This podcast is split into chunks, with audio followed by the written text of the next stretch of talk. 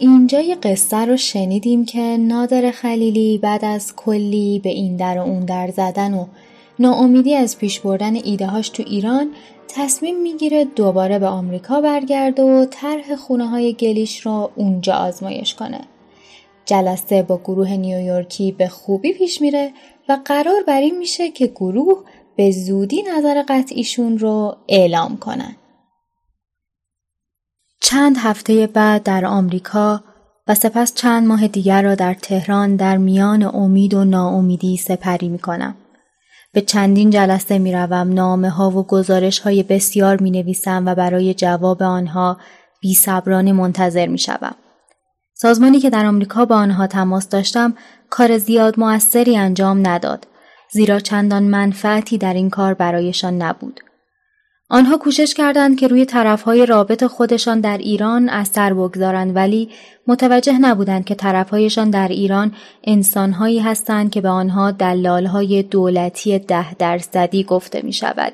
یعنی همه چیز را برای ده درصد حق معامله حاضرند بفروشند حتی مملکتشان را. بعد از ماهای زیادی که در همه جا بیش از آن که فکر، احساس و کارم را به کار برده باشم فقط زبانم را به کار بردم موضوع غیرمنتظره در ایران اتفاق افتاد. یک روز بعد از ظهر تلفن غیرمنتظره و کوتاهی به من شد.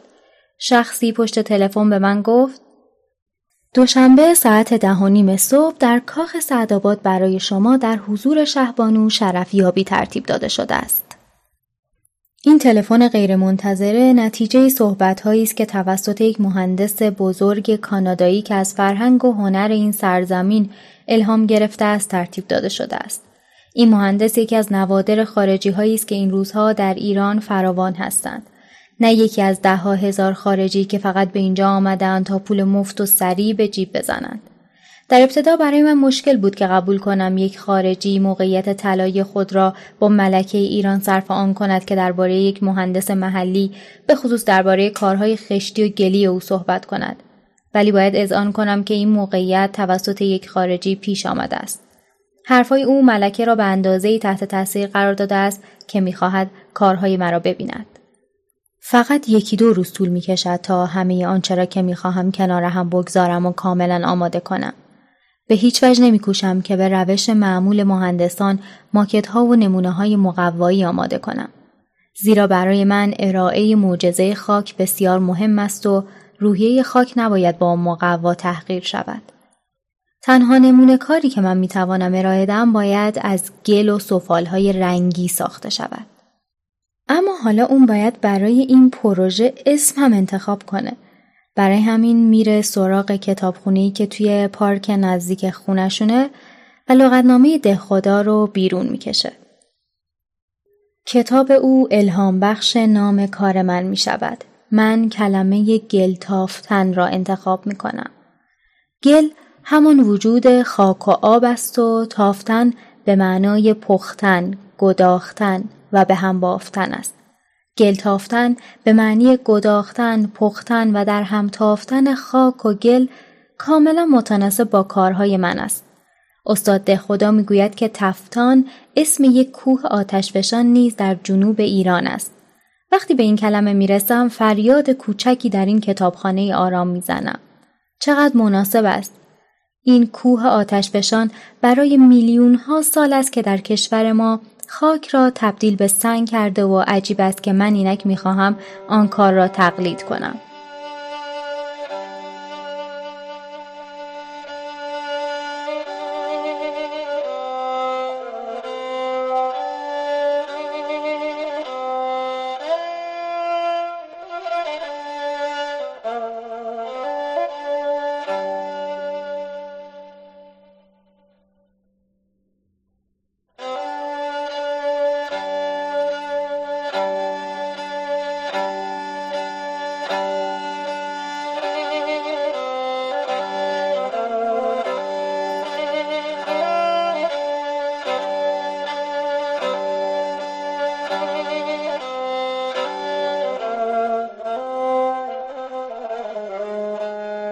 یادداشتهایم را درباره گلتافتن با این شعر خیام کامل می کنم. ای آنکه نتیجه چهار و هفتی و از هفت و چهار دائما در تفتی میخور که هزار بار بیشت گفتم باز آمدنت نیست چو رفتی رفتی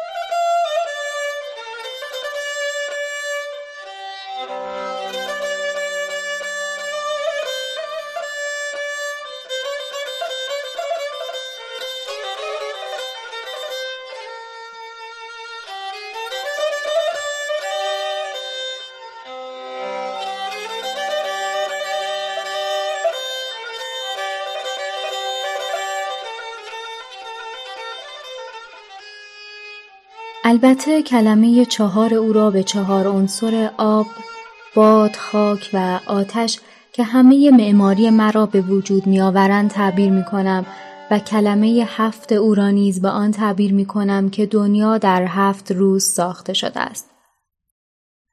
روز موعود فرا می رسد. وارد باغ بزرگ کاخ ملکه می شوم که در دامنه کوههای البرز و در میان درختهای چنار سر به فلک کشیده قرار گرفته است.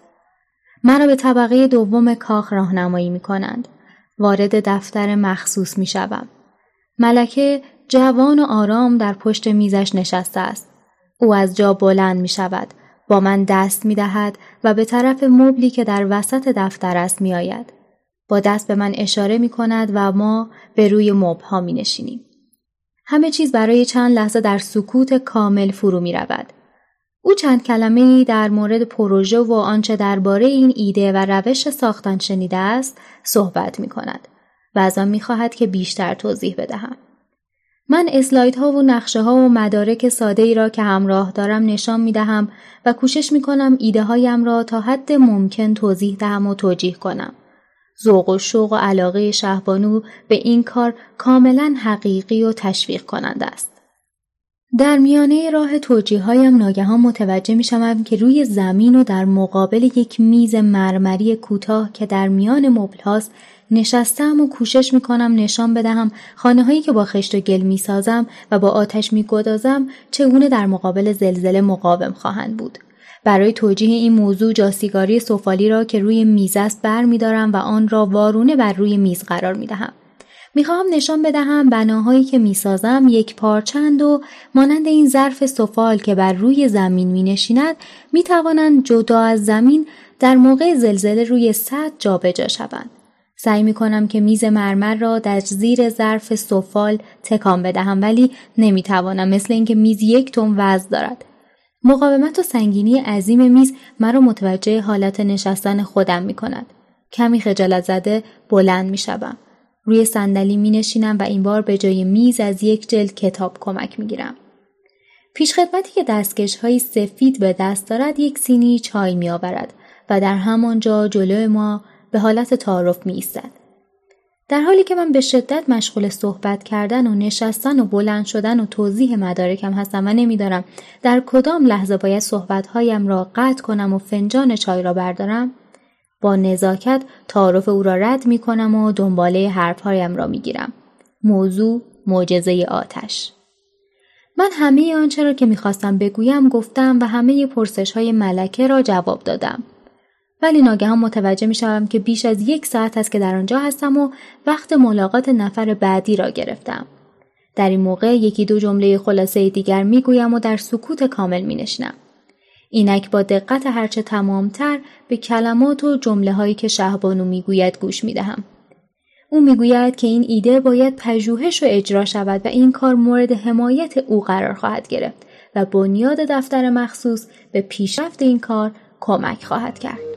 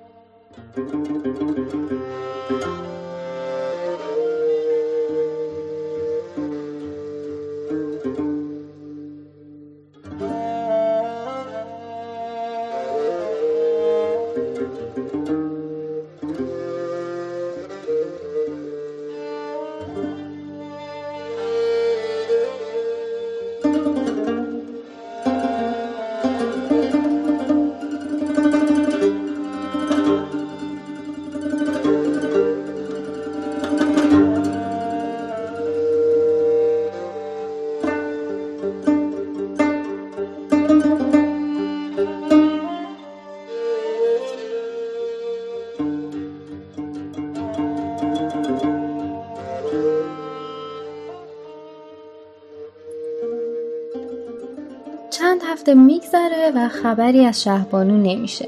یکی از دوستای قدیمی نادر بهش میگه که احتمالا کار دست کس دیگه ای افتاده و بله با پیگیری متوجه میشن که کار به رئیس بخش مخصوص ارجا داده شده.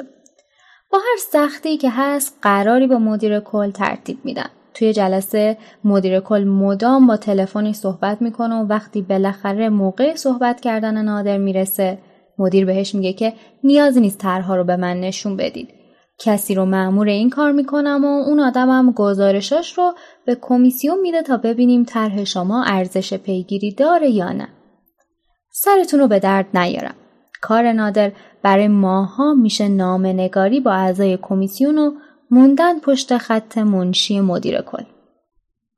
در طول این مدت منشی بدون شک پی برده که شخصیت بسیار مهمی نباید بوده باشم زیرا هفته دو بار برای پیگیری تلفن کردم. در کشور ما پیگیری اساس و قاعده موفق شدن نیست. موفق شدن به آن وابسته است که انسان بتواند موقعیتی فراهم کند که خودش و کارش مهم جلوه کند. و سپس از پشت پرده با توصیه ها و پارتی بازی ها صحنه را مانند یک خیمه شب بازی ترتیب دهد. بالاخره پیگیری ها نتیجه میده و کار از کمیسیون برمیگرده زیر دست مدیر کل. من درخواست می کنم که مدیر کل را ملاقات کنم و آنها می‌گویند که اول باید یک سری کامل از مدارک و طرحها را برایشان بفرستم. این کار را با فوریت انجام می دهم. سپس آنها از من می‌خواهند که گزارش کتبی و مدارک را برای چهار نفر دیگر به طور جداگانه بفرستم. این چهار نفر با یکدیگر ربطی ندارند. من متوجه نمی‌شوم که به چه دلیلی از من خواستند این کار را بکنم. بالاخره موفق می‌شوم که وقت ملاقاتی با مدیر کل و معاون او در یک جا بگیرم که آنها با هم تصمیم آخر را بگیرند. این ملاقات برای دو هفته بعد دوشنبه صبح ساعت ده تعیین می شود. کمی قبل از ساعت تعیین شده وارد می شوم. پروژکتور، اسلایدها، نقشه ها و مدارک را از اتومبیلم به اتاق مدیر کل می آورم. چون تعدادشان زیاد است دوباره به اتومبیلم برمیگردم و در حالی که دربان با سکوت کامل مرا تماشا می کند تمام مدارک را در دفتر کامل می کنم. منشی از من می‌پرسد که با چه کسی کار دارم جواب می دهم بنده ساعت ده امروز با مدیر کل و معاون ایشان قرار ملاقات دارم خانم منشی ابروهایش را با تعجب بالا می‌برد و می‌گوید مدیر کل برای تعطیلات به مسافرت رفته و معاون او نیز سخت مریض و بستری است در ضمن کسی به من چیزی درباره جلسه نگفته من نامه ای را که برایم فرستاده و تاریخ و ساعت ملاقات در آن درد شده است به دست منشی می دهم. او نامه را می‌خواند شانه هایش را بالا میاندازد و لبخندی می‌زند و می‌گوید که خبری ندارد و برای قهوه خوردن به رستوران می رود. زمانی که دفتر مجلل مدیر کل را در این ساختمان مجلل با سکوت کامل ترک می کنم در قلب خود که پر از خشم و تنفر است نکته لذت بخش را به یاد می آورم. نکته که مربوط به حرف آخر منشی به من بود وقتی که گفت معاون مدیر کل سخت مریض و بستری است.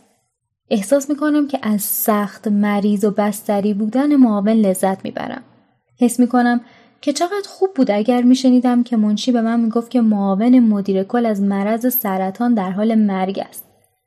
در راه بازگشت به خانه متوجه می‌شوم که روح من حقیقتا به عمیق ترین دره های پستی کشیده شده است.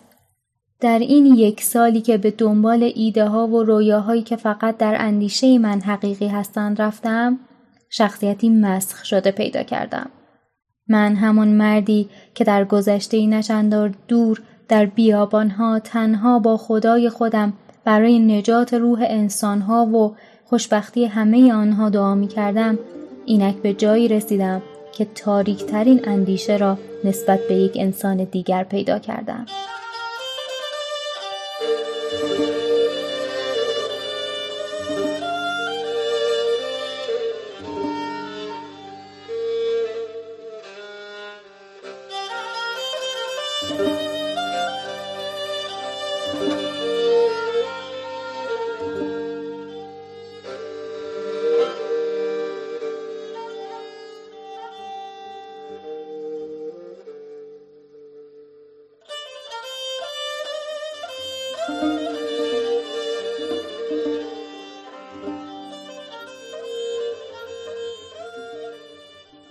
همه این ماجراها داره توی یه برهه مهم تاریخی در ایران اتفاق میفته.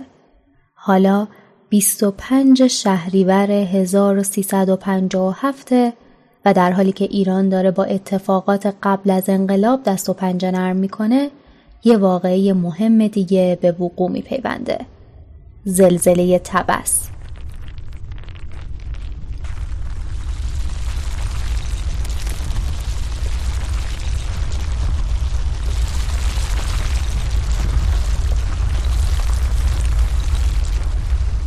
زلزله با قدرت 7 ممیز 7 ریشتر در ساعت 7 و 38 دقیقه غروب 25 شهریور 1357 تبس را در هم میکوبد. این فاجعه در یکی از بدترین ساعات روز بر مردم تبس فرو می آید. کشور ایران در تب و تاب انقلاب می جوشد و می لرزد و زلزله تبس سوزشی در انگشت بیش نیست. ولی در هیچ کجای کشور آغاز انقلاب بهتر از آنچه در تبس دیده می شود عیان نیست. چند روز بعد از فاجعه زلزله ما در فرودگاه موقت تبس به زمین می نشینیم. هواپیمای ما یک هواپیمای ارتشی عظیم باربری 303 است که حامل یک گروه مهندسان ساختمان و معمار و گروهی ماموران دولت و مقداری مرغ و جوجه و سبزی و کمک های اولی است. من با آنکه هیچ موقعیت رسمی در دولت ندارم فرصتی پیدا کردم تا به توصیه یکی از استادان گذشتم با این گروه به تبس بیایم. این استاد به تازگی توسط شهبانو صاحب مقام رسمی بالایی شده است که شاید معلومات و نام نیک و دید فلسفیش بتواند در نجات ملکه کمک کند. این استاد یک گزارش غیر رسمی از این فاجعه می‌خواست. در ضمن فکر کرده بود شاید با تهیه وسایل مسافرت من همراه این گروه فرصتی باشد تا من بتوانم طرحهای ساختمانسازی خود را در شهر تبس که بدون شک به سرعت مورد حجوم بساز و بفروش ها قرار می گرفت و با ساختمان های پیش ساخته بتونی پر می شد پیاده کنم.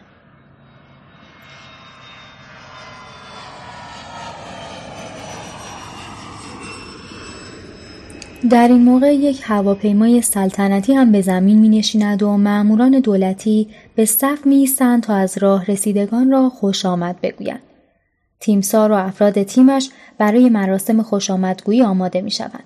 گرد و غبار فرودگاه فروکش می کند و خانواده سلطنتی وارد می شود و به طرف چادرها می روند. مسافران مهم به چادرهایی برده می شوند که بیماران معدب و همشهری های زلزله زده که قبلا جوابهایشان آماده شده است بستری هستند. جوابهایی که مرتب شنیده می شود این چنینند.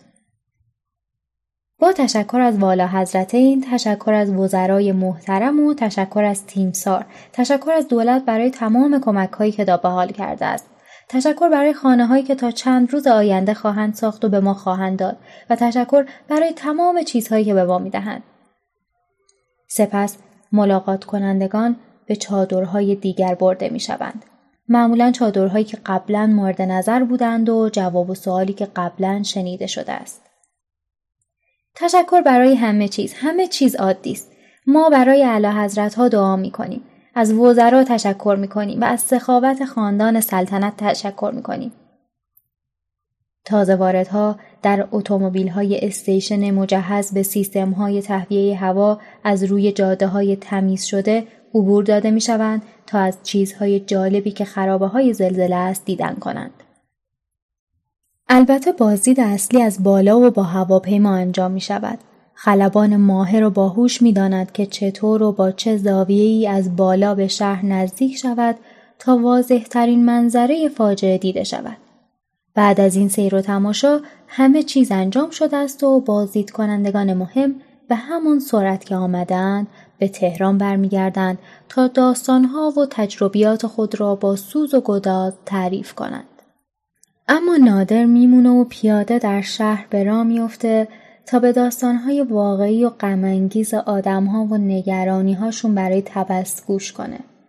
توی گشت و گذارهاش می‌بینه که چطور همه ساختمانها با خاک یکسان شدن و در کمال تعجب به آب دیویست ساله می‌رسه که سالم باقی مونده.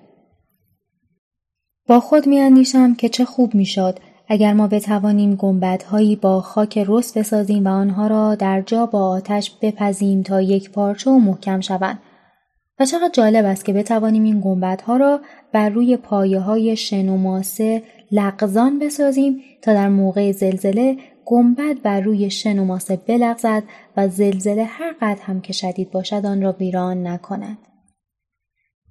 نادر بعد از چند روز زندگی و همصحبتی با مردم تبس تصمیم می‌گیره به تهران برگرده. برای آنکه داستان سفر خود به تبس را به انجام برسانم تصمیم می‌گیرم با اتوبوسی که 20 ساعت در راه خواهد بود به تهران برگردم. در طول این سفر به اندازه کافی وقت خواهم داشت که افکارم را بر موضوع مورد پژوهش متمرکز و یادداشتهایم را تکمیل کنم. اتوبوس از کنار روستاهای زیادی میگذرد که هزاران بنای تاق و گنبد خاکی آن افق را در آغوش کشیدند. چیزی که بیش از همه فکرم را به خود مشغول می دارد صدمه و آسیبی است که زلزله به کشور ما وارد می کند. در حقیقت نه آسیبی که فقط خود زمین لرزه می‌زند بلکه آسیبی که متخصصان ساختمانی می‌زنند. هر بار که زلزله اتفاق میافتد روزهای شادی معموران و متخصصان وزارت مسکن و شهرسازی و تجار سیمان و آهن فرا می‌رسد. آنها در این موقع با فریادهای بلند و در همه جا به معماری سنتی و معمارهای بیسواد و نبودن کنترل دولت در کار ساختمان حمله می کنند. آنها چنان ترس و روبی در دل مأموران دولتی به وجود می آورند که تا مدتها بدون آن متخصصان جرأت انجام هیچ کاری را نخواهند داشت. هر روستایی همه دردسرها را قبول می کند و با هزار زحمت به اندازه پول به دست می آورد که مقداری تیراهن و آجر بخرد. سپس خانهاش را از این به بعد با آجر و بلوک سیمانی در حالی که هنوز ملات آنها از گلست می سازد و سپس تیراهن خود را بر روی این دیوارها و ستونهای نیمه لغزان قرار می دهد. بعد پنجره های عظیمی را در خانه مدرنش تعبیه می کند و حیولایی به نام کولر آبی را روی پشت بام مسطح قرار می دهد تا با تابستان کبیر بجنگد. همه این مدرن بازی ها در حقیقت تحقیر عظیمی است برای فرهنگی که قرنهاست به مقاومت و زیبایی معماری و شهرسازی اصیل و سنتی خودش افتخار کرده است. چقدر جای تعجب و تأسف است که این متخصصان دولتی چشمها و گوشهای خود را میبندند و نمی‌توانند مشاهده کنند که وقتی یک زلزله بزرگ اتفاق میافتد همه بناهای مدرن آنها در کنار ساختمانهای سنتی فرو میریزد.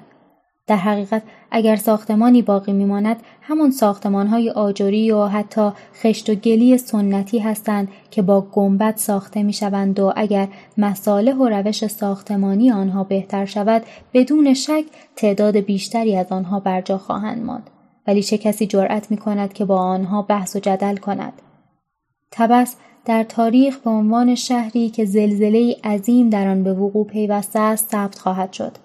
ولی هرگز دوباره به عنوان شهر زیبایی که معماری والایش با خاک و باد و آفتاب ساخته شده است وجود نخواهد داشت. وقتی که به تهران باز میگردم می‌بینم که انواع طرحها و نقشه ها برای ساخت تبس با روش های پیش ساخته و جعبه های بتونی تهیه و پیشنهاد شدن. در این حال بحث نیز در مورد تغییر محل شهر تبس مطرح شده است.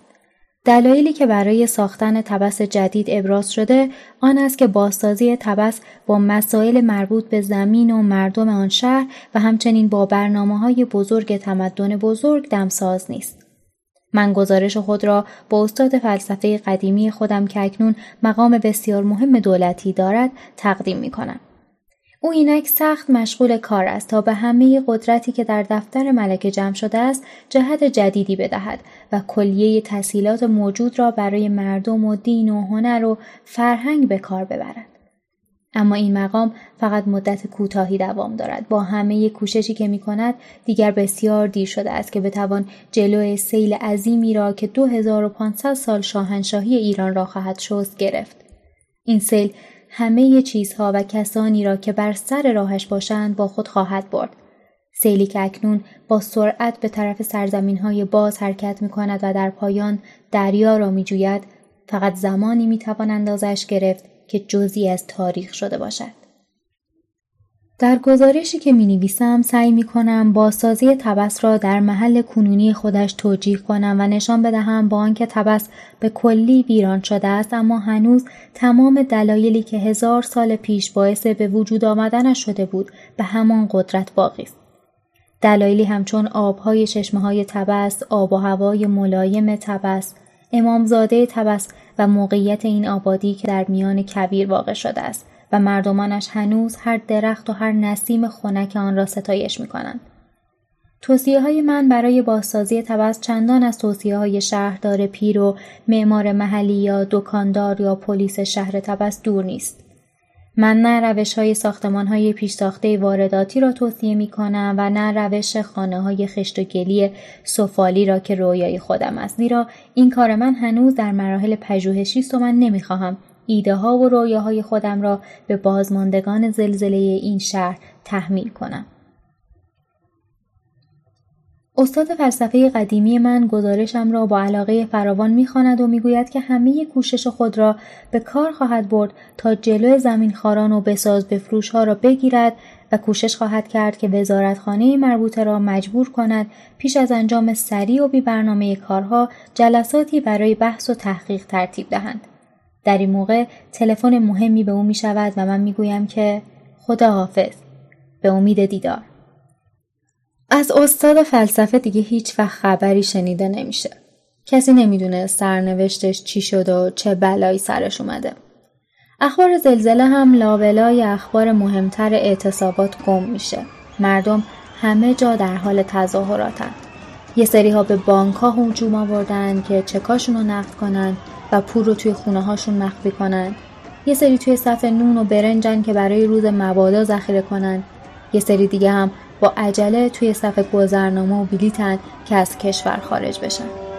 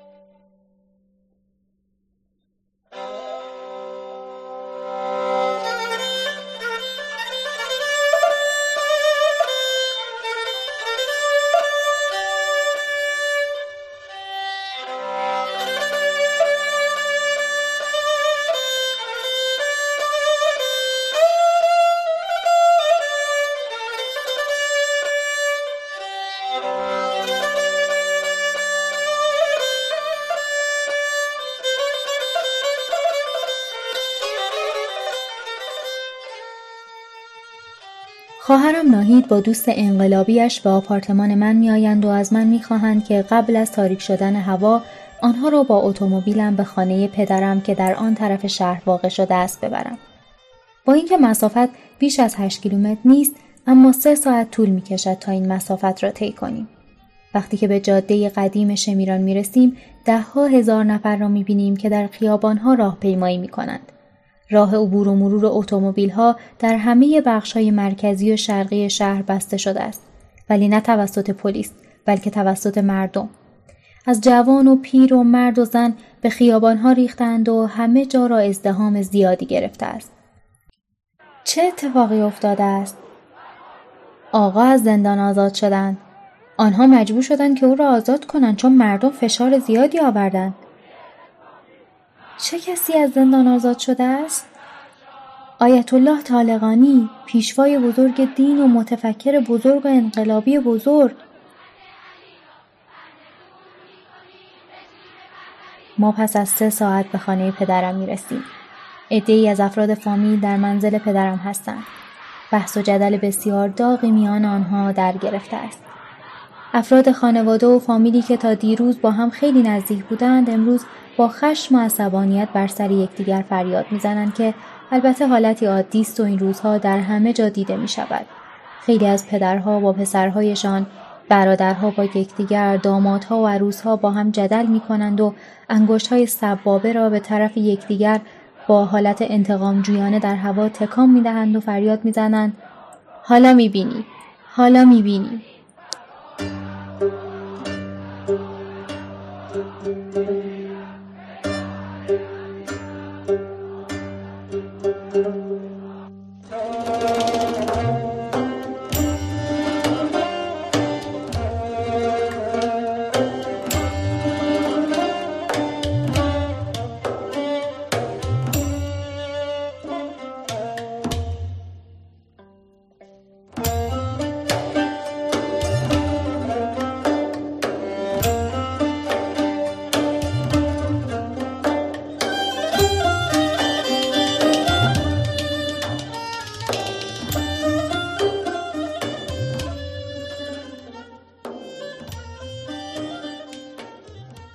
یه روز ناگهان همه بحثا و گریه ها و اعتراضا تبدیل میشه به خنده های بلند و بوغ ماشینا و رقصیدنهای توی خیابون. شاه رفت، شاه فرار کرد، دیو چو بیرون رود فرشته درآید و شعارهای دیگه ای که مردم با صدای بلند توی خیابون ها می‌خونن و روی دیوار و شیشه ماشین ها می نویسن. حالا مردمی که تا دیروز با مشت و فریاد اعتراض می‌کردن امروز کوکتل مولوتوف و اسلحه دارن تا روزهای انتقال حکومت هم به این شکل سپری بشه. داشتن اسلحه برای امنیت خانواده ها امری حیاتی می شود. من و یکی از برادرانم به فکر می افتیم که اسلحه ای بگیریم. بالاخره پس از کوشش فراوان موفق می شویم یک جسه از دست یک هروئینی بگیریم. شبی که قرار می‌گذاریم تا او اسلحه را به ما بفروشد او میآید اما تغییر عقیده می‌دهد و ما را تهدید می کند که اگر همه چیزمان را به او ندهیم ما را خواهد کشت. با او گلاویز می شویم و در تاریک شب با یک حمله ناگهانی ما او از ترس اسلحه را زمین می‌گذارد و فرار می کند. من و برادر و پسرم گاهی شبها جلوی درب بیمارستانی که جلوی خانهمان است با دیگرانی که نگهبانی می‌کنند میستیم. ما میکوشیم خانوادهمان همسایه و بیمارستان را از حمله دشمنهایی که معلوم نیست چه کسانی می‌توانند باشند محافظت کنیم. انقلاب تاثیر زیادی بر طبقات مختلف مردم می‌گذارد. ادهی که در آغاز داغترین طرفداران انقلاب هستند بعد از چند ماه که موقعیت های مالی و کاریشان در خطر میافتد اولین کسانی هستند که از انقلاب رو برمیگردانند. عده دیگر از بیامنیتی به تنگ میآیند و آرزوی آسایش گذشته را می کنند. به طور کلی کسانی که بیش از دیگران در زمان انقلاب ضرر می کنند اولین کسانی هستند که از انقلاب متنفر می شوند. بسیاری از انقلابی ها اولین کسانی هستند که قربانی انقلاب می شوند. بسیاری دیگر حیرت زده هستند زیرا نه تنها آنطور که فکر می کردن انقلاب نتیجه نمی دهد بلکه درست در راهی کاملا مخالف انتظار آنها حرکت می کند. انقلاب بر طرز فکر من نیز تأثیر زیادی می‌گذارد. در آغاز انقلاب من بارها می اندیشیدم که چگونه با عده انقلابی مرکز تحقیقات ساختمانی را از دست دولتی ها بیرون بیاورم و از آنها انتقام بگیرم. مؤسسه ای که سالها باعث رنج و عذاب من شده بود و فرصت استفاده از آزمایشگاه ها و کوره هایش را نیافته بودم. بارها در رویاهایم میاندیشیدم که چگونه با دانشجویان انقلابی به این مرکز بروم و کارمندان فسیل شده و متعصب آن را با لگد بیرون کنم. سپس درهای آزمایشگاه و تسهیلاتش را به روی پیر و جوان و هر کس که می‌خواهد پژوهش کند باز کنم. ولی البته این فکرها از اندیشه و تخیل پیشتر نرفتند. اوضاع که کمی آرومتر میشه نادر با خودش فکر می‌کنه حالا که همه چیز درست شده و دوباره روستاها مهم شدن و دیگه توی این دوران جدید قرار نیست مردم به بهانه مدرن شدن از روستاها به آپارتمانهای شهری و برجا مهاجرت کنن میشه از دست این فرهنگ و تکنولوژی وارداتی نفس راحتی کشید و بالاخره کارهای خشت و گلیش هم ارزش پیدا می‌کنن. با این افکار تازه دیگر به آزمایشگاه ها و مراکز تحقیقات ساختمانی، دستیارها و پول فراوان نیازی ندارم. تنها چیزی که لازم دارم این است که یک اتاق در یک خانه خشت و گلی قدیمی پیدا و در آن آتش برپا کنم و چقدر خوشحالم که می‌بینم کشورم مملو از این اتاق هاست. با این فکر تازه وجود خودم نیز به عنوان یک architect یا مهندس معمار معنی جدیدی پیدا می کند. حتی اگر ده درصد یک میلیون خانه خشت و گلی که در کشور من است برای پختن و لعاب دادن و مقاوم کردن مناسب باشند من برای یکصد سال آینده خود برنامه سازندگی خواهم داشت.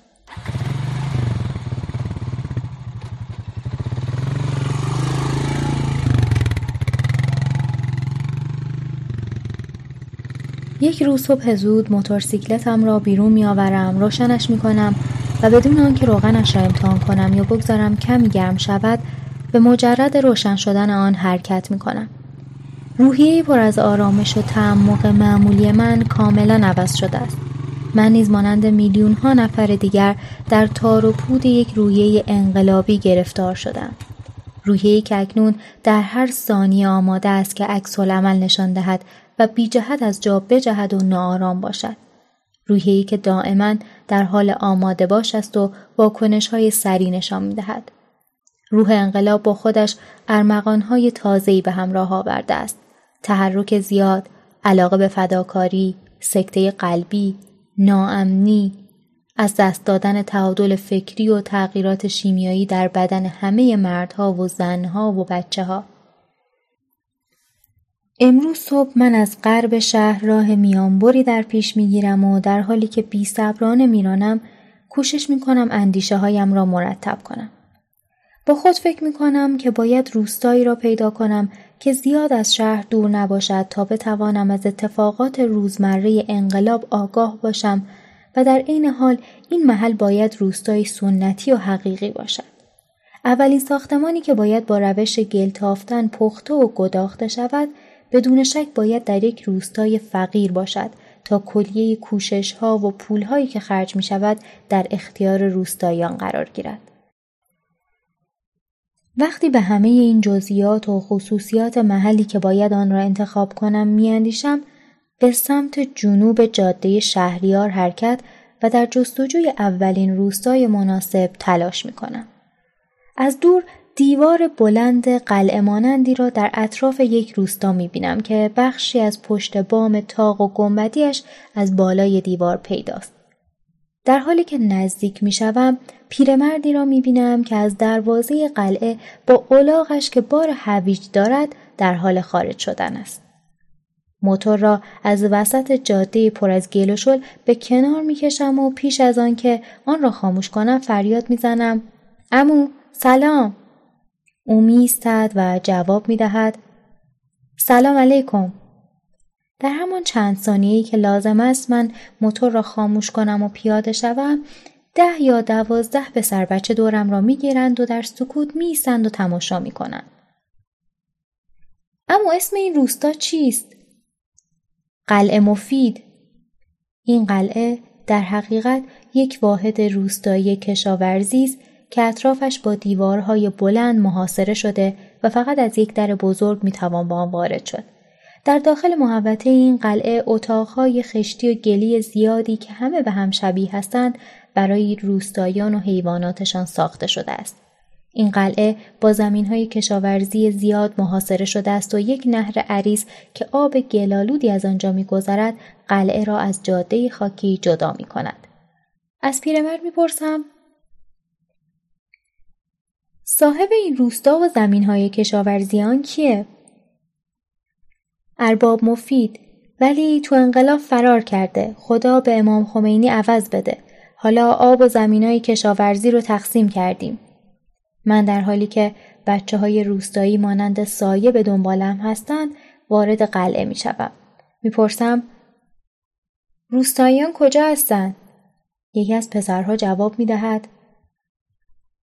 آنها در مزرعه هستند اما مادرم خانه است. اسم شما چیه؟ نوکر شما عباس. این قلعه رو چند ساله که ساختن؟ بیس یا سی سال پیش. زنی میان سال از پشت یکی از دیوارهای خراب یک حیات بیرون می آید. من از او چند سوال درباره روستا می کنم و سپس می پرسم که چطور می شود روی پشت بام رفت. او با انگشت راه را نشان می دهد و به دنبال کارش می رود. عباس جلوتر از همه راه میافتد ولی همه بچه ها با او مسابقه می دهند که خودشان را زودتر به انتهای قلعه و پله های مخروبه برسانند. هنگامی که من به پشت بام می رسم همه آنها روی پشت بام نشسته و منتظر من هستند. در حدود چهل تاق و گنبد نماینده چهل فضای زندگی و طویله در آنجا موجود است. بسیاری از تاقها فرو ریخته و تعدادی نیز مخروبه شدند. می‌پرسم این پشت بام ها چه شدند؟ عباس جواب می دهد پارسال باران و برف همه آنها را خراب کرده. این یکی این طرف ماه پیش زیر بارون فرو ریخت. صاحبش با خونوادش هنوز توی چادر زیر یه درخت زندگی می‌کنن. همه بچه ها به جمله آخر عباس میخندند. چرا خراب شده مگه پشت بام ها را کاهگل نمی کنید؟ چرا؟ خیلی از اونها رو تازه کاهگل کرده بودم ولی بارون به قدری زیاد بود که زیر کاهگلا رفت و خشتا رو خیس کرد. بچه ها از روی تاق و گنبت ها مانند بزهای کوهی بالا و پایین می روند و بقیه به دنبالشان می روند و با صدای بلند می خندند. راستی تا کنون زمینی برای بازی بچه ها به جالبی این پشت بام ها ندیده بودم. من تنها میمانم و از روی بام ها به طرف مقابل حیات حرکت می کنم. به داخل بعضی از خانه هایی که در طرف شمال قلعه واقع شدهاند می روم. هر خانه که در حقیقت یک اتاق دراز است در کنار دیگری به شکل تاقهای تکراری ساخته شده است. هر خانه عبارت است از یک تاق ضربی به درازای تقریبی 6.5 متر و عرض 3.5 متر که هر کدام این تاقها در جلو حیات یک ایوان کوچک شامل یک در ورودی و یک پنجره کوچک دارد. کوشش می‌کنم که این خرابه ها و جزئیات دیوار و سقف را به درازای دستم اندازه بگیرم ولی بیش از هر چیز کوشش می‌کنم فضاها را با اندازه هایشان به خاطر بسپرم. چند نمونه از تکه های دیوار و سقف های خراب شده را می‌کنم و با خود می‌برم که بعدا آنها را در کوره بپزم تا مقاومتشان را بسنجم. این روستا به نظر می رسد برای کاری که من در نظر دارم بسیار مناسب است. به خصوص که اتاقهای زیادی خالی هستند که می‌توان آنها را تعمیر و سپس برای گداختن و پختن آماده کرد. در هیچ کجای این روستا اثری از آب آشامیدنی و یا حتی آبی برای شستشو دیده نمی شود. وقتی که من از آنها درباره آب روستا می‌پرسم بچه ها و زنها مرا به بیرون ده می‌برند و نهر آبی را که در جلوی در قلعه همچون مردابی پرلجن ایستاده است نشانم می‌دهند. یکی از پیرمردها می‌گوید وقتی ارباب مفید سالها پیش ما را از یزد به اینجا آورد قول داد برامون آب آشامیدنی میاره ولی هرگز به قولش عمل نکرد. ارباب مفید حتی قبل از فرار کردن همه سیمای بالای چراغ برق و کند و برد. هیچ کس برامون هیچ کاری نکرده. اما حالا دیگه امام خمینی اومده. امام همه چیزو درست می‌کنه به ما برق میده. بعضی اومدن از ما خواسته هامون رو پرسیدن. پاکت شکلات و شیرینی را که در جیب دارم بیرون میآورم و بین آنها تقسیم می کنم. آنها مرتب تعارف می کنند که من به داخل ده بروم و چای بنوشم و برای ناهار نان و ماست با آنها صرف کنم. همهشان بسیار مهربان هستند. من بدون آنکه قول اجرای کاری را بدهم با کلماتی مبهم به آنها می‌گویم که روستایشان چگونه باید کمک و حمایت شود و خانه هایشان به چه شکل باید بازسازی شوند تا دوباره فرو نریزند و چگونه باید آب آشامیدنی و برق برایشان آورده شود و باید یک پزشک به اینجا بیاید. همه اینها را سربسته و غیر قطعی به نحوی برایشان می‌گویم که اگر کاری برایشان انجام داده نشد مایوس نشوند زیرا مطمئن نیستم که بتوانم کاری برایشان انجام دهم. دلم نمی‌خواد آنها را بیهود امیدوار کنم. ولی در هر حال خودم بسیار امیدوارم. نادر با اهالی روستا خداحافظی می‌کنه. بعد از اون چند بار دیگه هم به اونجا سر می‌زنه تا از درست بودن انتخابش مطمئن بشه. در نهایت تصمیم می‌گیره یکی از اون خونه ها رو از روستایی بگیره و توش رو یه ذره تعمیر کنه و هواکش بذاره و بعد به کمک علی آقای کورپس که از خیلی سال پیش میشناسدش ایده پختن خونه رو اونجا آزمایش کنه. اما مشکل اینجاست که روستایی ها متوجه شدن که نادر از کمیته امداد نیامده برای کمک به اونها و ازش سند و مدرک می‌خوان. آنچه که بیش از همه مرا در حال حاضر نگران می کند به دست آوردن کاغذ یا مدرک شروع کار در این دهکده نیست.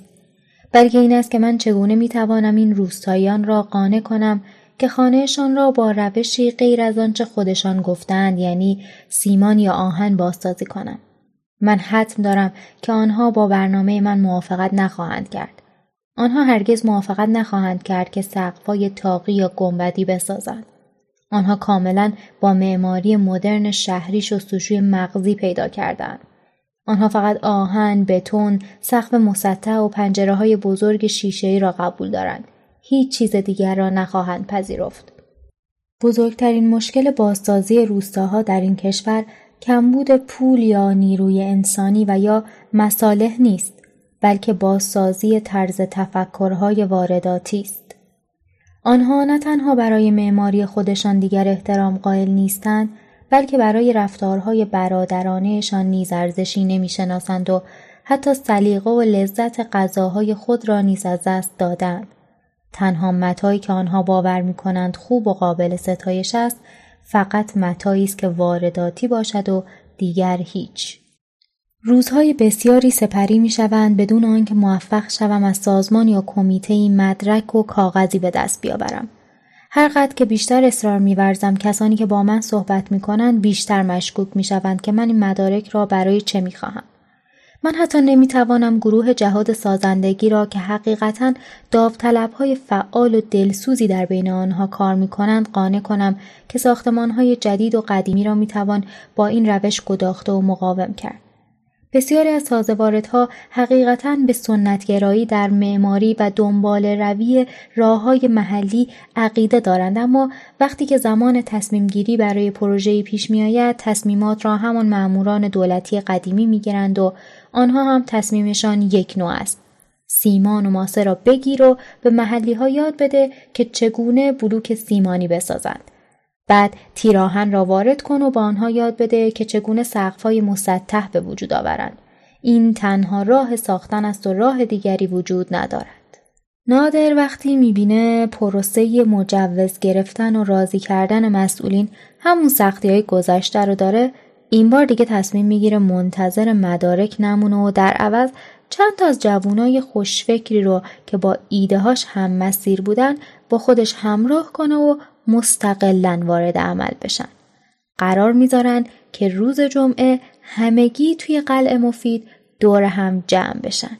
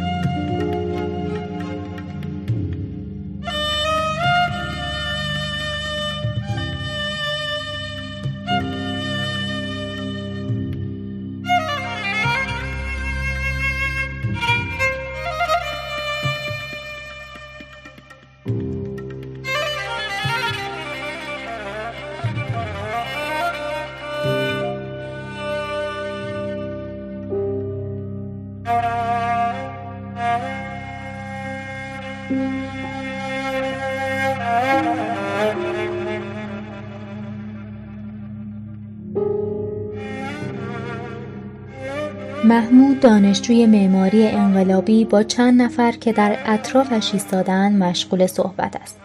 او با خود یک سرباز وظیفه را نیز همراه دارد. منوچهر که مهندس با تجربه است و سالهای زیادی در برنامه های روستایی ابتکارهایی داشته است با دیگران سرگرم صحبت است. عزت دانشجوی دیگر معماری که معماری کبیری و سنتی همه وجودش را پر کرده بر روی پشت ها در حال عکس برداری است. ناهید و دو نفر از دوستان دخترش با روستاییان مشغول صحبت هستند و همگی لباسهای معمول انقلابی دختران را پوشیدند. شلوار جین، لباس گشاد تا زیر زانو و روسری کلفت سرمه‌ای. سه دانشجوی دیگر از رشته های مختلف نیز با دو مرد که عضو کمیتند و این روزها مرکز قدرت با یک سرباز دیگر ایستادند. در حالی که موتورم را خاموش می کنم محمود به طرف من اشاره می کند و می گوید این هم خود مهندس است بفرما. یکی از دانشجویان به من چشمک می‌زند و من متوجه می شوم که همه چیز تحت کنترل است. دانشجویان برنامه جالبی را اجرا کردند. آنها یک استیشن واگن ارتشی، دو نفر از دوستان سرباز خود و یک جوان ریش بلند را که یک تفنگ جسه در دست دارد همراه خود آورده سپس به کمیته محلی رفت و درخواست کردند نماینده همراهشان بفرستند تا گروه کاملی به روستا آورده باشند. در این روز تعطیل این گروه انقلابی که اینک عده زیادی کنجکاو اطرافشان جمع شدند به همه ما حالت رسمیت کامل و غیرقابل انکاری را می‌دهد.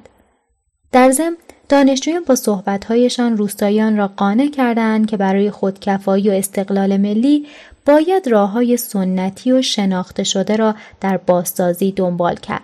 و اکنون که من اینجا هستم با آنها خواهم گفت که برنامه ما برای این روستا چیست و چگونه باید آن را دنبال کنیم و با اجرای برنامه بازسازی ما روستا به چه شکل در خواهد آمد.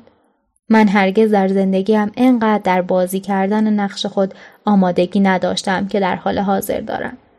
در حالی که من میکوشم روش گلتافتن را برای آنها توجیه کنم یک سینی چای میآورند و روی کاپوت ماشین ارتشی می‌گذارند در آغاز توضیحاتی درباره ارزش معماری های سنتی خودمان و اینکه چگونه ما همیشه استقلال و خودکفایی در روستاها داشته ایم می دهم.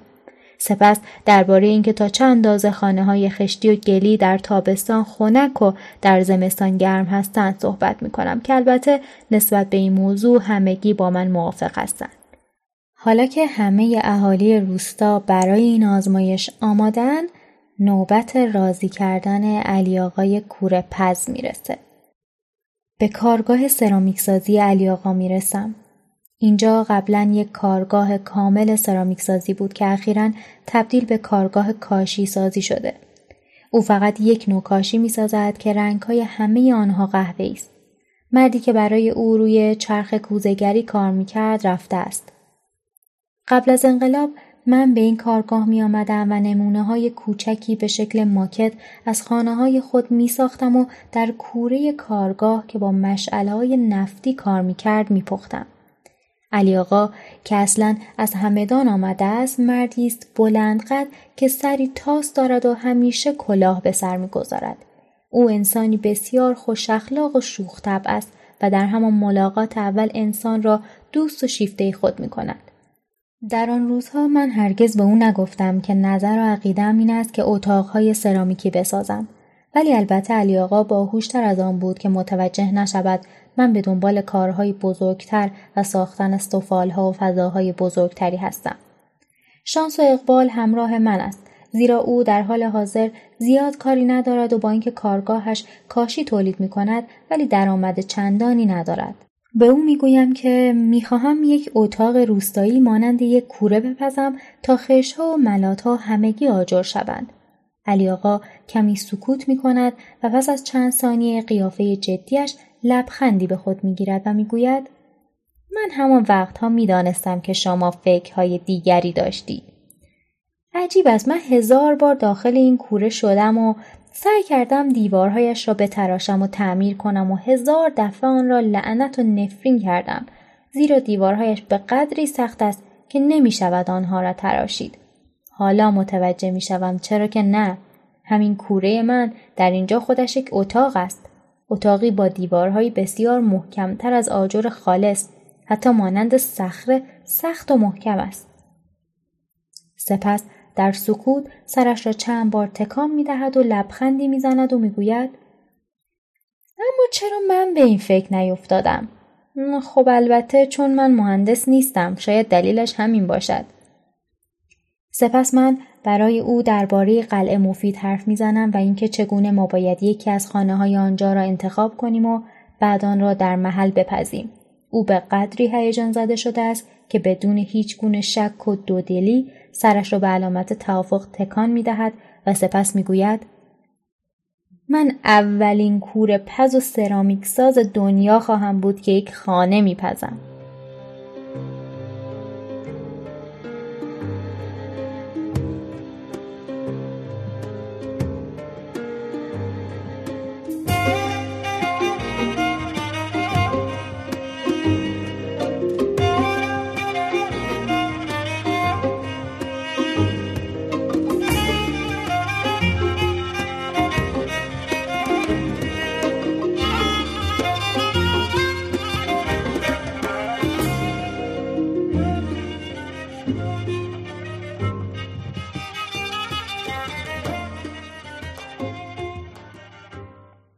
از بین خونه های روستا خونه آقا رضا انتخاب میشه که مدتی خالی افتاده. ما همه تعمیرات لازم را در داخل آن انجام دادیم. در و پنجره آن را نیز با خشت و گل بسته و آن را برای اولین نمونه پختن و گداختن آماده کردیم. اکثر روستاییان با جدیت کار می کنند و همه آماده همکاری و البته با هر جمله مزه می ریزند و می خندند. یکی از روستایی در خونش رو رنگ می‌کنه اون یکی فرغونش رو تعمیر می‌کنه. پیرمردی که تنها زندگی می‌کنه بالاخره سخاوت به خرج داده و برای اتاقش قفل خریده. یکی از پسرا میدوه و برای کار نادر دنبال میخ میگرده. اون یکی بیل میاره و خلاصه هر کسی مشغول یک کاریه. تصمیم بر این شده که همه چیز رو آزمایش کنند و به صورت آماده قرار بدن تا بعد از پختن و گداختن آخر هفته که روز تاریخی اعلام شده اون را آزمایش کنن. این روز آخر هفته روز انتخاباته. اولین رئیس جمهور ایران بعد از 2500 سال حکومت پادشاهی قرار انتخاب بشه. امروز پنجشنبه است. برف همه جا را پوشانده و قرار است دوباره برف بیاید. مردم مرتب یک حرف را تکرار می کنند. امام خمینی را به بیمارستان قلب بردند. فردا روز انتخابات اولین رئیس جمهور تاریخ ماست. افراد مرتب این جمله را تکرار می کنند که بنی صد رئیس جمهور خواهد شد. در بالای پشتبام خانه مشهدی سفر دو بشک نفت روی پایه سوار آمادند که جریان نفت باز شود و به دو مشعلی که زیر خانه دیوار به دیوار قرار گرفته است جریان پیدا کند و روشن شود. این خانه دو اتاقه از همه طرف بسته و مسدود شده و مانند کوره آماده پختن است. در داخل اتاقها چند صد خشت خام نیز در اطراف مشعلها قرار داده شده تا پس از پختن به آجر تبدیل شوند. ما می خواهیم اتاقها و خشتها را با هم و یک جا آجر کنیم. بچه ها نیز چند مجسمه کوچک و کاسه گلی درست کرد و داخل اتاق گذاشتند تا پخته شوند. مشعلها آماده کبریت زدن هستند و کشور نیز در تب و تاب اخبار سکته قلبی پیشوا و انتخاب اولین رئیس جمهور که تغییری کلی پس از 2500 سال پادشاهی است میسوزد. من قبول دارم که همه اینها جزی از انقلاب است که چپی ها میکوشند کشور را تجزیه کنند که راستی ها میکوشند به هر ترتیب قدرت را به دست آورده و آزادی افراد را در کنترل بگیرند. ولی من نمی‌خواهم جزی از چپی ها باشم و نه راستی ها. من آجزانه تلاش می کنم که فقط یک مهندس معمار باشم. خدایا فقط یکی دو روز بیشتر احتیاج ندارم. لطفا امام را از سکته قلبی نجات بده و اولین رئیس جمهور را بدون دردسر انتخاب کن و مملکت را یک پارچه نگه دار و در زم به من نیز فرصت آن را بده که این خانه را با آتش گداخته کنم. خدایا ما خیلی به عملی شدن رویاهایمان نزدیک هستیم. فقط یکی دو روز بیشتر وقت نمی‌خواهم. توی همین اوضاع علی آقا هم به کاری که دارن می‌کنن شک می‌کنه. میگه که خشت و گل هر چقدرم که قدیمی باشن وسط های پخته شدن دوباره نرم میشن و فکر کن اون سقف تاقی زخیم و سنگین وقتی شل بشه چقدر می‌تونه خطرناک باشه. نادر با وجود اینکه خودش ترسیده و نسبت به مسیرشون شک کرده ولی با حرفاش به علی آقا اعتماد به نفس میده و رازیش می‌کنه که کار رو ادامه بدن. پس از چند لحظه سکوت وقتی که از همه جاده میگذریم و می‌گوید آقا مهندس به خدا قسم من در این چند هفته گذشته پنج کیلو لاغر شدم. من در همه این پنج سال زندگیم هرگز تا این حد بیخواب نشده بودم. آنقدر برای این کاری که می‌خواهیم انجام بدهیم هیجان زده شدم که خدا می‌داند. راستی چقدر عالی خواهد شد اگر ما بتوانیم این کار را انجام دهیم. این اولین بار در دنیا خواهد بود و باید حقیقت را به شما بگویم که من خیلی ترس و وحشت برم داشته است. او در حقیقت از ته دل من نیز صحبت می کند. با خود می اندیشم که راستی برای کسی مثل علی آقا که چهل و پنج سال کارش را تکرار کرده در کارش استاد است و با آرامش کارهایش را انجام می دهد باید بسیار مشکل باشد که ناگهان وارد کار جدید و حرکت جدیدی شود. اما وقتی میشنوم که این مرد بسیار محبوب در سن 65 سالگی هیجان زده شد و پر از احساسات است و حتی برای انجام یک فکر و ایده جدید نگران است در ته دل احساس شادی می کنم و برای پیری خودم نیز امیدوار می شوم. شبهای بیخوابی او حتی برای یک شب هم که باشد موجب می شود که خود را در هزاران شب بیخوابیم دیگر تنها احساس نکنم.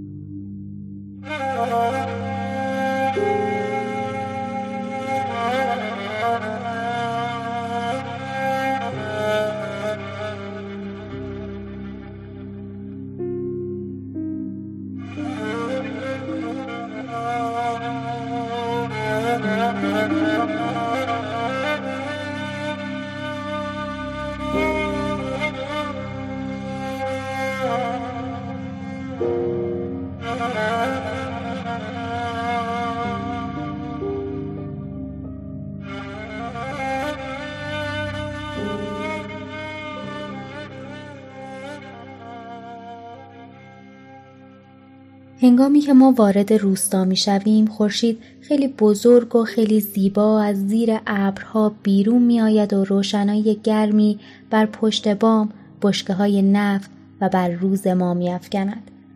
ناهید و سه دختر دیگر وارد می شوند. یکی از آنها شیواست. دختری مهربان با زیبایی اصیل ایرانی که بعدها با هم ازدواج می کنیم و او خانه و زندگی و پشتوانه کارهای آیندهم را تشکیل می دهد.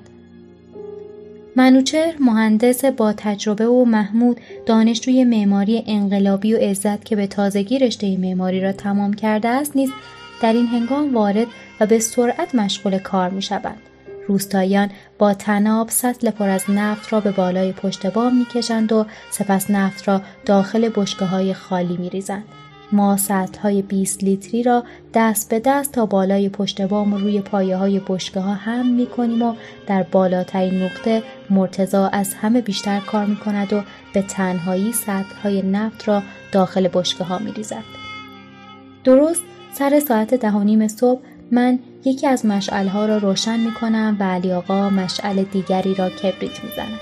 پیرزن دهکده با سینی پر از زغال و اسفند خوشبوی خود از راه می رسد و چشم حسود و بخیل را کور می کند و برای ما موفقیت می طلبد.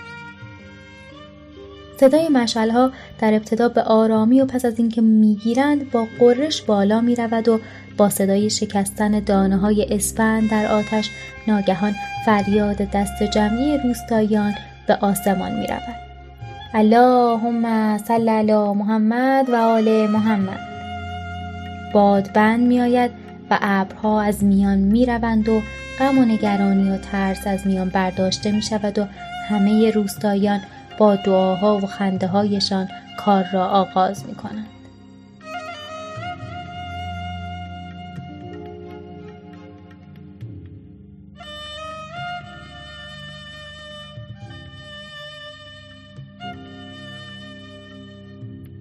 ها گرم میشن و صدای قررش آتیش توی همه روستا شنیده میشه. حالا جز صبر کردن کار دیگه ای از دست کسی بر نمیاد. نگرانی همراه با امید تو دل نادر و علی آقا و همه اهالی روستا موج می‌زنه. کم کم شب از راه می‌رسه.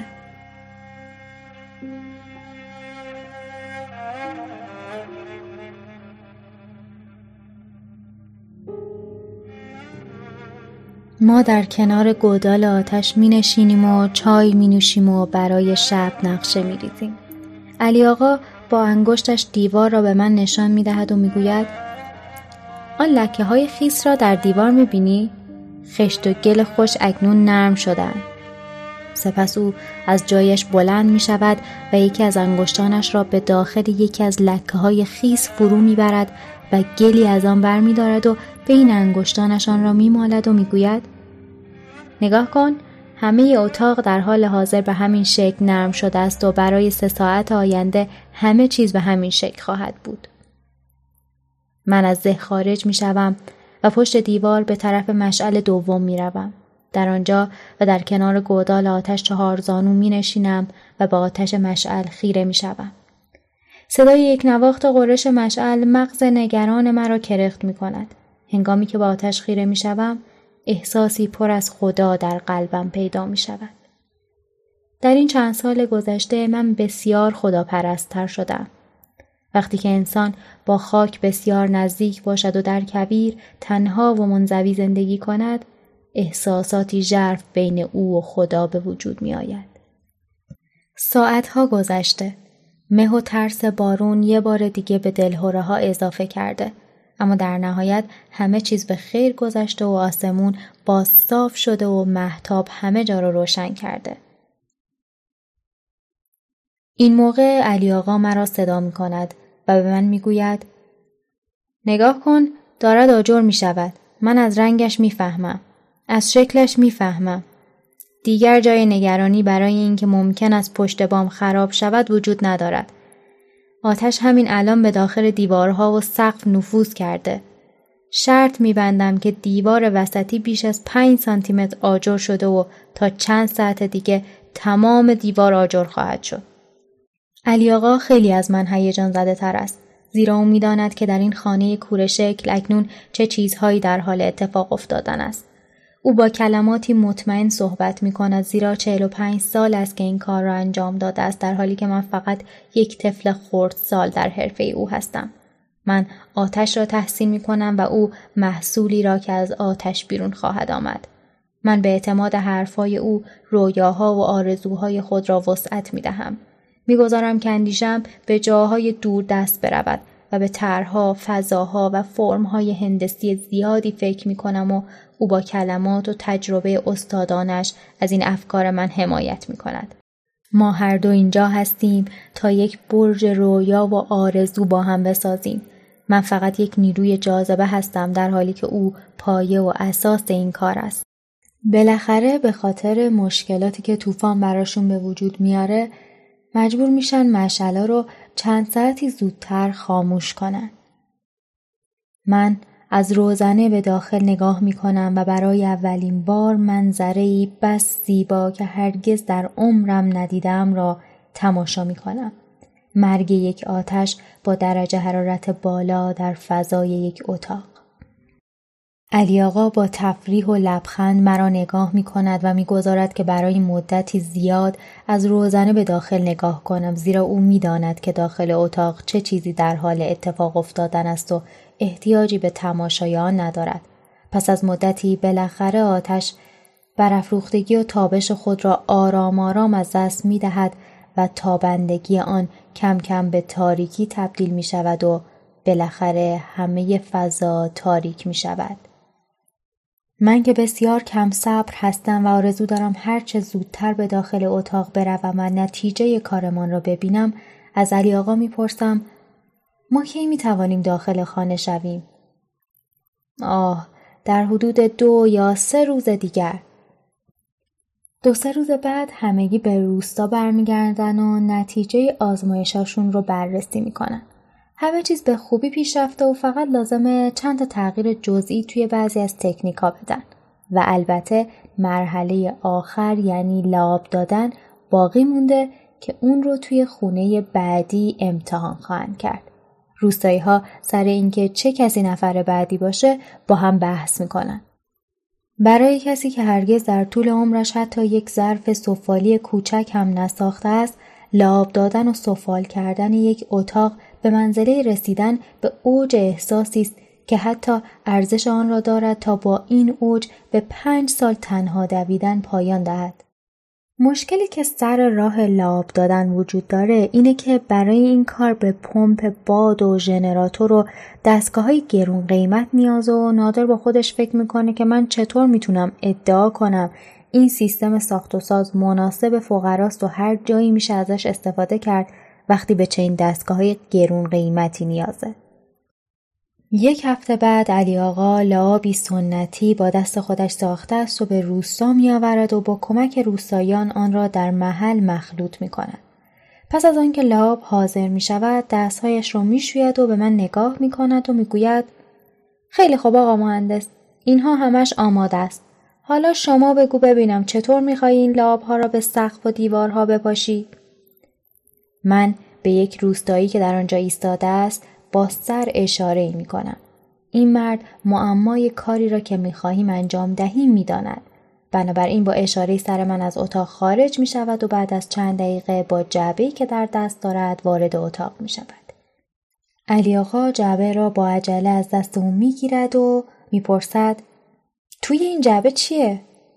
یکی از روستایان مسن جواب می دهد این یک سمپاشه منم این همین رو تو خونم دارم. دیگری می‌گوید من یکی بهتر از این رو دارم. هر کشاورزی یکی از این دستگاه ها دارد. علی آقا که به نظر راضی می رسد دستگاه را می گیرد. شلنگ دراز آن را در دست گرفت و دسته تفنگی شکل آن را فشار می دهد و لعاب به همه جای دیوار پاشیده می شود. فریاد دست جمعی و هماهنگ سلوات در اتاق می پیچد. با این صدا بقیه روستاییان که در قلعه هستند یا به داخل اتاق میآیند یا سرشان را از در و پنجره وارد می کنند که ببینند چه خبر است.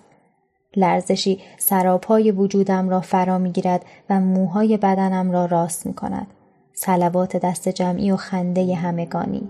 همانا فریاد شادی دلانگیزی است که از درون به من ندا می دهد که آنچه کشف کردم درست است. پس از این قسمت تفریحی و جالب کار آغاز می شود و آن هم نوشتن نام افراد بر روی دیوار هاست. یکی از روستایان قلموی باریک و شیشه کوچکی از لعاب رنگی را به دست من می دهد که بنویسم. من نیز در آغاز کلماتی را که از کودکی به ما آموختند باید در اول همه چیز نوشته شود می نویسم. بسم الله الرحمن الرحیم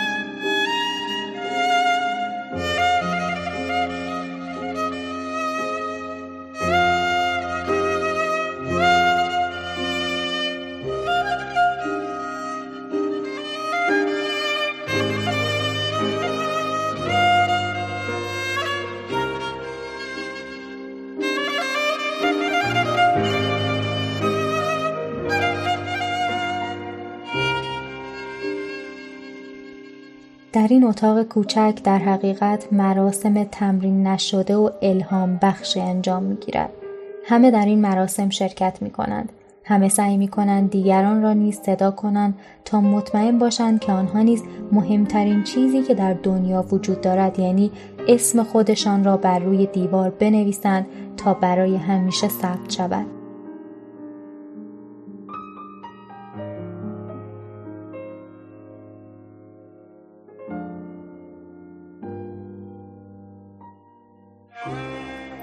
ساعت سه بعد از ظهر و اتاق برای گداختن و پختن آماده شده است. ما در آغاز آتش مشعلها را آرام آرام زیاد می کنیم و دود همه جای اتاق را می پوشاند. در ساعت هشت شب دوده های سیاهی که بر روی دیوار و سقف نشستند کم کم در حال از بین رفتن هستند. اکنون می توانم تقریبا نوشته هایی را که بین تاخچه ها نوشته ایم در حالت محالودی مشاهده کنم. راستی که چقدر ما با این تلمبه های دستی و نردبان بلند راحت شده ایم. این موقعیت با مرتبه اول و عملیات مشکلی که مجبور بودیم بشگاه های روی پشت بام را با سطل های نفتی که از این نردبان کوتاه و خطرناک بالا می کشیدیم پر کنیم قابل مقایسه نیست. راستی که چقدر ارزان می‌توان راحت و مرفه شد. در ساعت ده شب علی آقا آتش مشعل را کمی زیاد می کند و اتاق دوباره از دود تاریک می شود. سپس وقتی که به روی بام می رود از آنجا به من دستور می دهد که آتش را مقداری کم کنم. پس از چند دقیقه دو مرتبه اتاق روشن می شود و نوشته های روی دیوارها پدیدار می شوند. روستاییان یک یک میآیند از میان روزنه نگاهی به درون اتاق میاندازند و با دهانی باز شده از تعجب چیزی می‌گویند و پس از آنکه اسم خودشان را از میان شعله ها بر روی دیوار می‌بینند پشت درهای خانه هایشان گم می‌شوند. یک ساعت بعد همه چیز در این آتش به نظر متفاوت می رسد. همه چیز در حال تشعشع و برق زدن است. همه چیز تبدیل به نور شده است. دیوارها غیر قابل باورند. قبل از آنکه آتش را خاموش کنیم برای آخرین بار به روی پشت بام می روم. در حالی که روی تاق نیمه گنبدی ایستادم از نورگیر بالای سقف به داخل اتاقی که در حال سفال شدن است نگاه می کنم. قلبم می لرزد و با صدای بلند فریاد می‌زنم خدایا این باور کردنی نیست این همه زیبایی مگر ممکن است احساس می کنم تنها برای یک لحظه زیبایی ابدی جهان را به چشم دیدم. روی بام همانند آنکه در برابر مهرابی ایستاده باشم زانو می‌زنم. زیر نور ماه نگاهی به افق بی انتها می اندازم و سپس از نورگیر بام به داخل اتاق خیره می شوم و با چشمانم همه آنچه را که وجودم می تواند بپذیرد می بلم. به رویاهایم رسیدم. به رویاهایم رسیدم. خداوند بزرگ است. او عظیم ترین است و زیباترین است.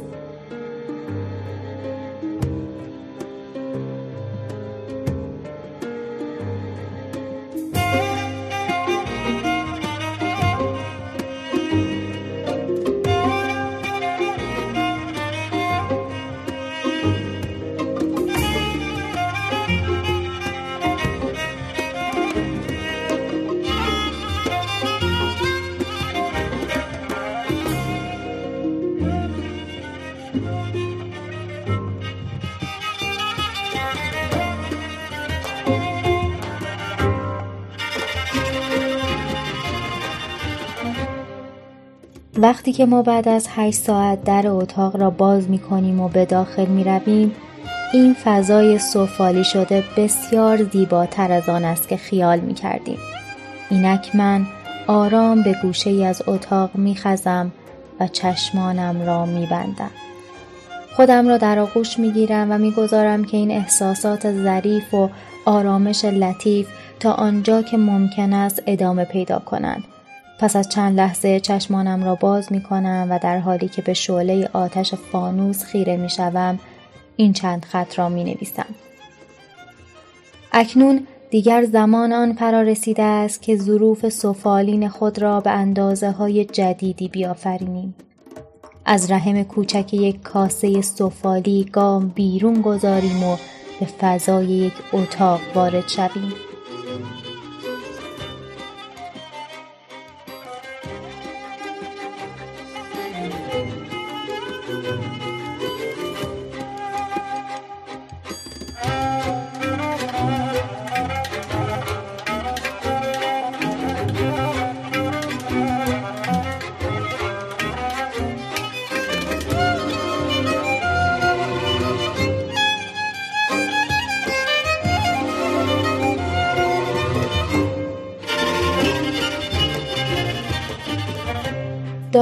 کتاب تنها دویدن همینجا تموم میشه.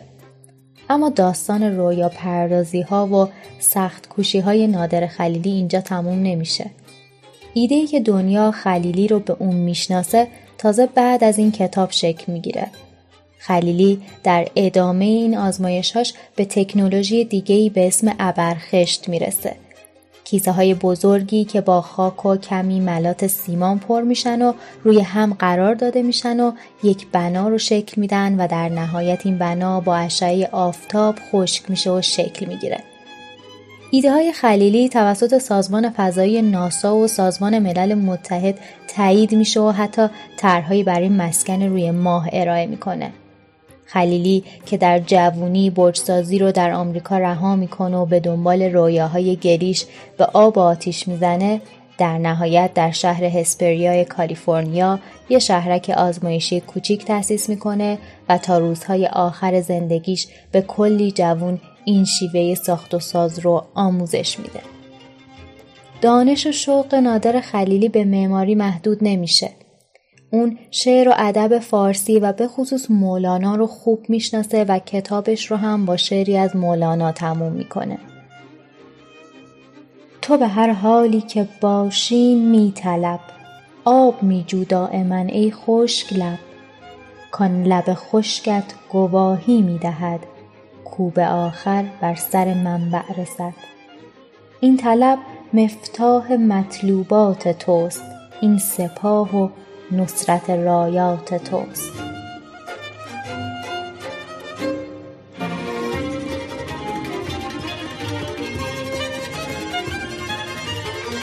شما به قسمت پنجم از پادکست وادی گوش کردید.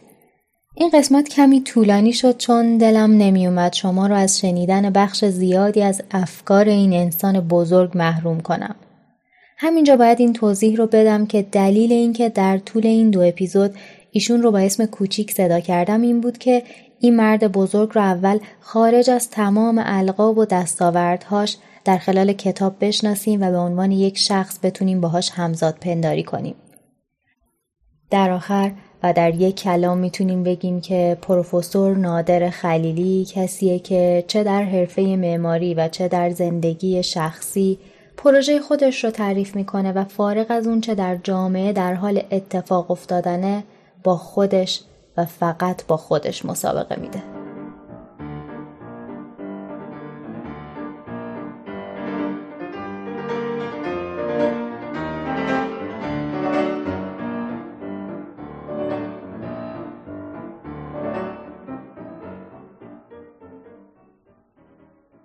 از جرم گل سیاه تا اوج زحل کردم همه مشکلات گیتی را حل.